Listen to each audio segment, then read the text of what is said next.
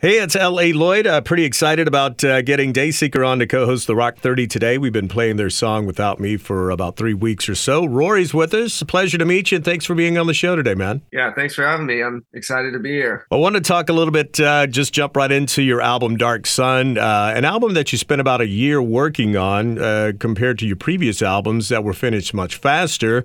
Uh, maybe talk about the benefits uh, or and even the downside, if you will, of taking a little bit longer to complete this one uh, compared to the previous ones. A lot of benefits, honestly. We we typically would lock ourselves in a studio space for like three to four weeks and just try and hammer out like ten to twelve tracks. And uh, I feel like in the past that was not the best formula for us because we you just hit like the third or fourth week, and it's I think it's hard to stay creative or innovative and so we were able to you know, I just went up to the studio in LA a couple times a week for about a year off and on. And it was interesting because sometimes we would write something in the beginning and then after a month or two be like, yeah, that's that's not that great actually. And we'd we'd go back and and revisit. And I, I think we were able to kind of like finish the album in the way that we thought it was supposed to sound. And I feel like because we had so much time to sit with it before it was released to the public, we were a lot more confident that th- this was the way it was supposed to turn out, as as opposed to you work on something for a month and then six months later you're like ah i could have could have done that better we, we could have done something different so i think there's a lot of um Man, I think there's a lot of pros. I, re- I really don't know if there's a downside other than just that it, it, takes a lot longer to finish the record that way. You know, while you did have some heavier tracks on the album like uh, Neon Grave and Dream State, uh, the focus, I guess, really wasn't to make a heavy album. In fact, I read that, you know, some of the songs that you felt uh, that had the heavier parts were on there, kind of dumbed the songs down a little bit, if you will, and you decided to take them out. So, uh, can you elaborate on that a little more? Yeah, well, we we started in the the kind of metal hardcore genre like 10 years ago and we this obligation to kind of honor that and to like pay respect to people who have been with us for a really long time but there were just a lot of moments on this record um not really with tracks like neon grave or, or dream state that were more heavier but uh, Dark Sun, the title track, uh, for instance, used to be kind of a, a, hard rock metal thing, and we we kept trying to sprinkle in these like riffs and breakdowns with this '80s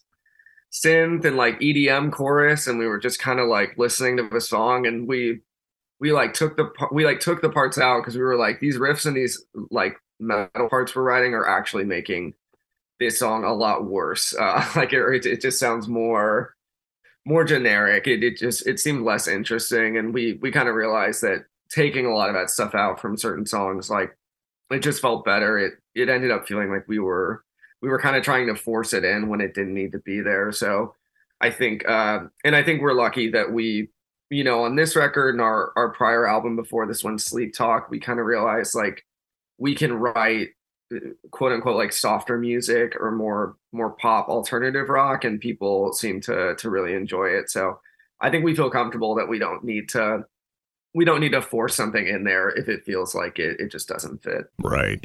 Well, since it is your first time being on the show, and, and I, I really didn't know that much about your background being a little bit more darker or heavier, if you will, uh, maybe take our listeners through a little brief history of the band and, and tell us about the rest of the guys that are in Dayseeker as well. Yeah, we we basically formed out of just two failed local bands in uh in the uh, Orange County and LA scene, and we we spent time touring together in two separate bands. Uh, both of those bands just didn't work out, and then a couple of guys didn't want to do music anymore on a serious scale, and then we got lucky that.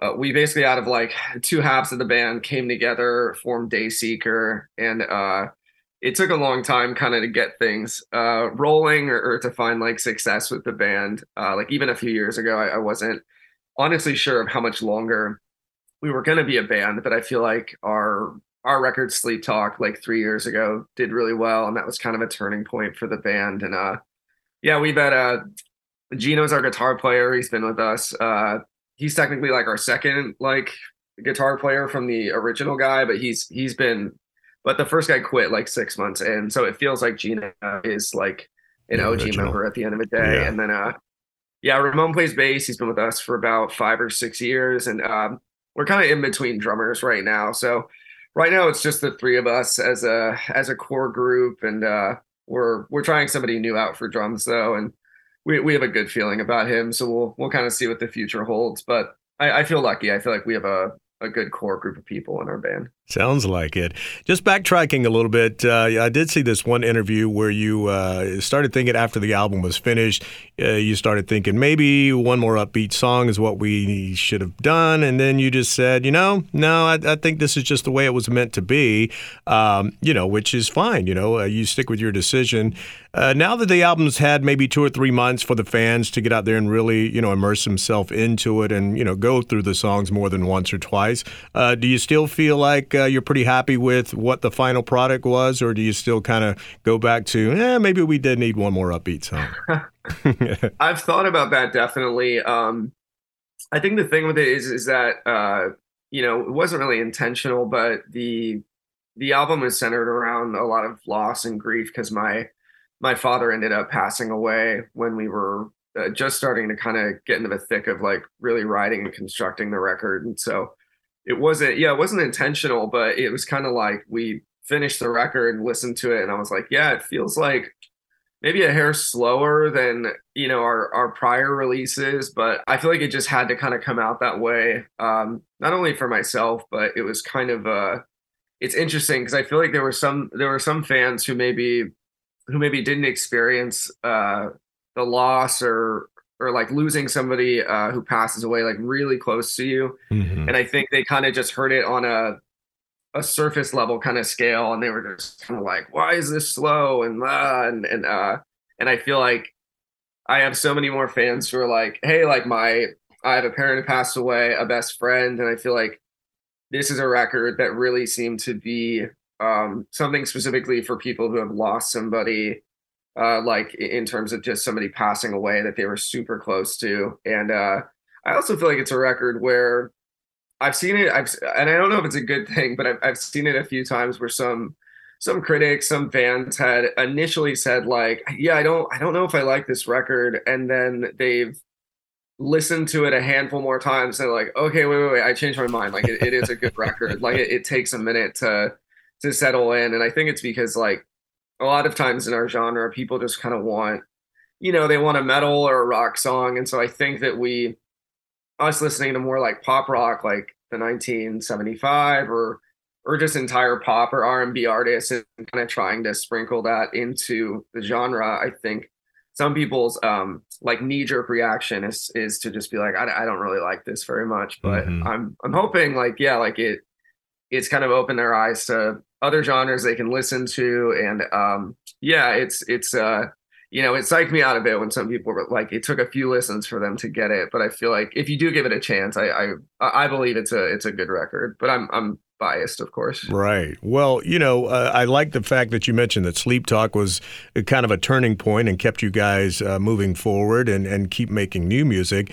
But with that said, you know, having a successful album that was your turning point, did you ever feel like you were just trying to do everything completely different from that album on Dark Sun? And, and, and again, getting back into that forcing yourself to do something instead of it being more natural. If that did happen to you, what did you guys have to do to kind of change it up and, and make what was ultimately um, Dark Sun? It's funny you brought that up because it, it is scary when you have like an album that commercially does really well in, in the scene and, and even still it, it streams really well. It's like, yeah, it's scary to, to put together another album. And I think we had kind of honed in on more like alt rock and like pop structured writing with Sleep Talk. And so I feel like we kind of just tried to lean into that uh, even further with Dark Sun. And I feel like we always just kind of try and remain like pretty true to to what we want to write and uh, what what styles we want to pull off. So I can't really say that we, like I said, sometimes we were trying to squeeze like heavier rock songs in, but it it just never it never really fit. So I feel like one thing I'll say about uh, Dark Sun is that it's it's pretty authentically what we wanted to do. We we didn't we didn't try and force anything that didn't fit. Right. Kind of give me a time frame of this album. I, mean, I know you put about a year into it. Was this immediately when uh, everyone was kind of forced off the road and couldn't tour, or is it just something that happened, you know, like in the last year and a half or so? It was kind of the last like year and a half. I, I feel like I feel like we started around April of 2021, and then uh, yeah, I think we finished uh, right at about April or May of uh, of 2022. So it took uh, it took a good year, yeah. Because I, I, had a video of my daughter in the studio with me, and we were just starting to. There's an instrumental of Neon Grave playing in the background, and then we were. I think we were actually ironically recording vocals for the last song on the album that I wrote about my daughter in like April of 2022. Mm. And then your social media pops up like this happened a year ago, and I was like, wow! I didn't even realize. I was like, oh my god, I can't believe we've been working on this record for for a year. So yeah, yeah it took uh it took some time, but we're well, we have a great producer too. We're we're lucky. He's uh he's definitely a big part of the reason why why the albums turn out the way that they do. And he's he's had a lot of success too with uh he works a lot with like Spiritbox and uh wow. volumes, just a, a lot of other bands that are kind of on the up right now. And I think he's like the he's the secret sauce, I think, for a lot of a lot of these bands in the scene. Right. Uh, you know, artists from every genre have uh, really started focusing a lot on what they're calling non-album singles or EPs. You know, compared to five to ten years ago when it was pretty much you know you had to put a full album out. Do you still think full album uh, releases are necessary? I mean, obviously you guys put out your full album and you you put your heart and soul into the track listing and the songs, but at the end of the day, the way consumers are just I want it now, I want it now. Do you still feel the importance is there. I do definitely. I I think you just have to be smart about it because I do agree that people's attention span are a lot shorter with music than they used to be. So I do feel like I feel like doing a couple lead up singles into an album for us has worked really, really well. Because mm-hmm. the other thing is like I have artists that I listen to and like they I yeah, I have some artists I listen to in the pop world where they pretty much just stick to releasing singles. They don't really ever put out full albums. So it is it's kind of cool because I guess every like every month to two months, three months maybe, like they're putting a new single out, and I'm right. like, oh cool, I'm gonna listen to it. But then it's it's kind of like it's like their release scale gets really like messy because then when I'm trying to listen to them as an artist, it's kind of jumping to a single I maybe didn't like. It's it's going to something really old. And so it's it's uh I, I, think there is a respect and there is something nice about even a solo pop artist or a band is is just putting together like a cohesive set of songs that are that are meant to go together as opposed to put out 20 singles in a row like right. a month or two months apart. I think it does start feeling a little uh just a little over the top you know? I, I i think there's a place for full albums still but i think you have to kind of catch people with uh with uh, like a couple really strong, like three or four singles that, that kind of hook them in. But yeah, yeah, yeah it, uh, and that's really the way it's been for you know is even before digital downloads. I mean, that's kind of what the situation was. You get a great single to lead up before that album ever came out. So I mean, it's definitely changed. I, I guess just finding that right balance is is the hard part. Yeah, no, I remember I got my allowance um, when I was like a teenager for like twenty bucks, and I would uh I, I would I don't know how old the listeners are, but it's like I would go to like Tower Records yeah. and I would uh, I would just go I would hear like one single off an album and and I would just take a chance and buy the full record right. and then I sometimes I get albums where I was like I love that album and sometimes I would I'd pay 20 bucks and be like, man, I really only like the single. Uh, so that's a bummer. But now, but now we live in this world where you can pay 10 bucks a month and listen to Anything as many albums as you want so there's, there's less of a less of a risk i guess. But right. yeah just different times. For sure. Let's go back and talk about your producer a little bit more. I, I didn't realize he'd work with some of those artists other artists that you mentioned. So w- what was the working relationship there you know at the beginning and through the whole process? And, and what was his biggest thing that he really brought to the table for you? Yeah, his name's uh, Daniel Braunstein. He's uh, just an up and coming. Well, I mean, he's been producing for a while, but I feel like working with him a few years ago, I always just felt like he was never fully getting the recognition that he deserved. And I feel like now, especially in the last like two to three years, I feel like he's he's really getting um just like the praise that he that he's entitled to. And he uh yeah, he he did a song for us called Crooked Soul on Sleep Talk as just kind of a one-off single. And it was it was sort of like a trial run. Mm-hmm. And uh he was just so great to work with. He's really he's a really positive guy. Um, some producers can kind of like strong arm you into like doing what they want to do, and uh, I really feel like he genuinely will try anything I want to do, anything the guys want to do, uh, as long as there's like a mutual respect of you know, sometimes he would have me lay down something that I didn't think was the right part, and then I would do it, and I'd listen to listen to him do a mix, and just be like, "Wow, I was wrong. That is that was definitely the move," and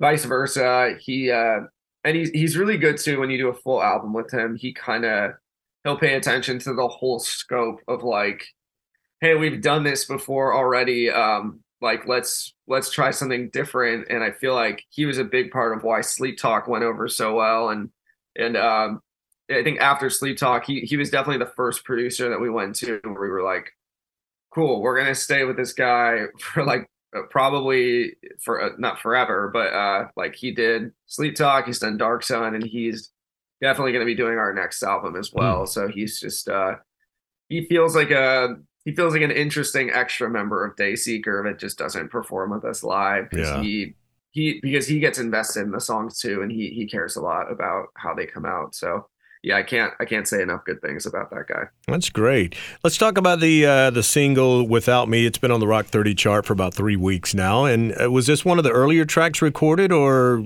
maybe more in, in, the latter part of the process? Yeah, definitely later. the The funny thing about that song was uh, our label had recommended that we do uh, what's called a co-write, where you basically invite a different producer in to work with your band and just kind of see if anything comes out differently. And what's funny was before without me, we were kind of like, oh, we have like we have plenty of singles. We we like if it goes well, cool. Uh, but we don't really need this to work out. And then uh they brought in this guy named Matt Squire. He's done a lot of uh he did a lot of stuff with like Panic at the Disco way back in the day. Uh the used, uh, and then he had gotten into a lot of pop, I think, with like Demi Lovato and Oh wow! Kind of went back into the into the rock world with uh like Underoath and Amity Affliction over the mm-hmm. last couple years, and he uh yeah he came to hang out, and uh it was just I mean he was just such a good vibe. He had so many good ideas, and uh it was sometimes you invite a person into your dynamic and you don't know how it's going to work out, and uh it's just crazy. We ended up writing like the core structure of Without Me, and and probably like 80% of the lyrics in probably two or three hours. Um, and we were like running through the song at the end of a session, just like, oh, this is a single. Like this is a really like this is a good song. And uh I think he's somebody we're gonna be interested in in working with again because he just uh yeah, same as Dan. Um, Matt was just a really great hang, and I, I, feel like he had a lot of a lot of really good ideas, and we just seemed to to gel really well together. So it's uh it's a trip, man. It's really weird to think if we if we didn't take him up on that co-write, like that song would not exist, and that's strange because that's definitely our our best streaming song currently. Yeah, it's a great one. Uh, you did mention that your father had passed away, and, and Neon Grave is a song that uh, was written after that happened. Did that song lead to other uh, ideas for Dark Sun? And if so, uh, was that a good thing for you personally, or was it hard to just you know keep that flow going or that theme, if you will? Yeah, it's. Uh, I think writing for me, as long as I've been doing it, has always been a a catharsis where it, it kind of just helps me process and, and deal with anything that I'm feeling. And so Neon Grave initially I was like, okay, like that'll be the song I write about my dad, and then we can put that topic to rest. And mm-hmm. then uh there was just so many other parts of his passing, like like right before he passed in hospice, and just kind of like what life was like uh, trying to exist without this, you know, giant titan figure in my life as my father. And uh it yeah, just we ended up writing, I think, five songs about his passing. And uh it was it was it was really good for me just to get all my feelings out. Uh I, I don't feel like it it really held up the process for writing. If anything, I had a lot to get out, and uh, it was it was a really healthy way to do it. And uh, I think for him, it was a nice it was a nice way to kind of like have an homage to him and, and just a way to pay respect for him because my my dad was also a singer when he was hmm. younger and uh, i don't know if like musical ability is genetic but i feel like if there's any reason I have like a shred of musical talent, it's it's because my father had a lot of talent on his end as wow. well. So I think uh, I think if he were alive, he would be really he'd be really excited to know that we wrote most of this album about him, and I, I think it was a just a cool way to pay respect to his memory. Yeah, that's a great story. Uh, most bands I've had on the show, especially since the pandemic has been going on and on and on, uh, just talk about, you know, there's still a lot of challenges coming out of this pandemic. What would you say is some of the biggest or the biggest challenge that you guys are up against right now? Uh, I just staying relevant, I guess, is, uh, is a tricky thing. I feel like so many. I think it's a great thing about our scene is uh, I do feel like people are really open to like newer and interesting styles of bands within this genre, like Spiritbox or Sleep Token. You know, where it's just really, really different stuff than what you would typically hear like five years ago, and so it's great. But because there's so many new and exciting bands, it's like, yeah, you gotta kind of you gotta kind of stick out and try and stay relevant. But we're we're honestly really lucky because the our, our album came out and then I think six months later the pandemic happened. And so we I think we only got to do one tour off of Sleep Talk before the pandemic. And that was kind of when we started noticing like a shift, like, oh, like there's a lot more people at these shows who seem to mm-hmm. like us. And uh and then uh we had the pandemic, which it yeah, it was it was a bummer at the time, but then our record basically sat out for almost two years before we got to tour again. And then by the time we came out, it felt like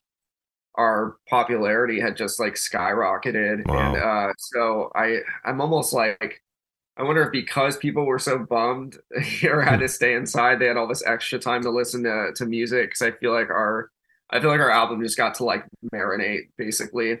Uh, and then it felt like when we got to go back to playing music, people were just so excited to come back and and just be in that that live concert setting. So it was uh it was a challenge definitely taking time off but it it somehow ended up working in our favor at the end of the day. It's uh, funny you mentioned sleep token because i was going to ask you about your t-shirt. It seems like that band is really you know the buzz band right now if you will that's really everyone seems to be talking about. I was like well do you like them or do you hate them you know i keep seeing these posts on instagram and tiktok et cetera et cetera. So it's kind of funny when you popped on uh, today and i saw your shirt I found yeah, it's funny. I found Sleep Token off like a curated Spotify playlist uh, probably like five years ago, and mm-hmm. it was their first little EP they put out, and then they ended up getting.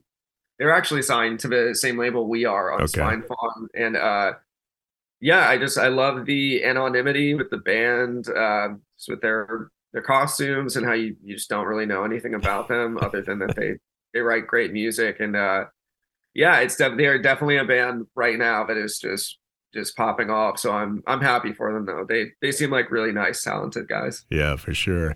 Uh, you have a lot of tour dates uh, beginning March 30th with Silverstein, who we uh, had on the show last year. Uh, great band there. I think that's going to be a good combo. You guys touring together. Are there any new songs on Dark Sun that you're really excited about getting out there and and performing, maybe for the first time ever? Yeah, we're we're playing a song called Homesick off of the album. It's been like kind of a personal favorite of mine off the record. It was just kind of about uh, people, places, and things that made me feel like it was okay to kind of be happy and enjoy life again. Uh, following my father's passing, it was like my very futile attempt at, at trying to write a happier song on the record. It, it still sounds really sad, but um, it uh, yeah, we're playing that for the first time on this tour, and um, it's gonna be great. It's gonna be a really a really fun time. We're we're shooting a music video for it actually in just about a month here, and we're gonna try and start pushing that as like a bigger single off the album uh, once that music video drops. So I think uh, I think that'll be a cool one to play live. Awesome, man. Well, Rory, appreciate you being on here. Dayseeker, uh, check them out if they come through your city. I definitely plan on seeing you for my first time, April 14th, when you come through Austin. So uh, thanks for being on the show, man, and best of luck with the new album and the new song. Thank you so much, Lloyd. Appreciate it.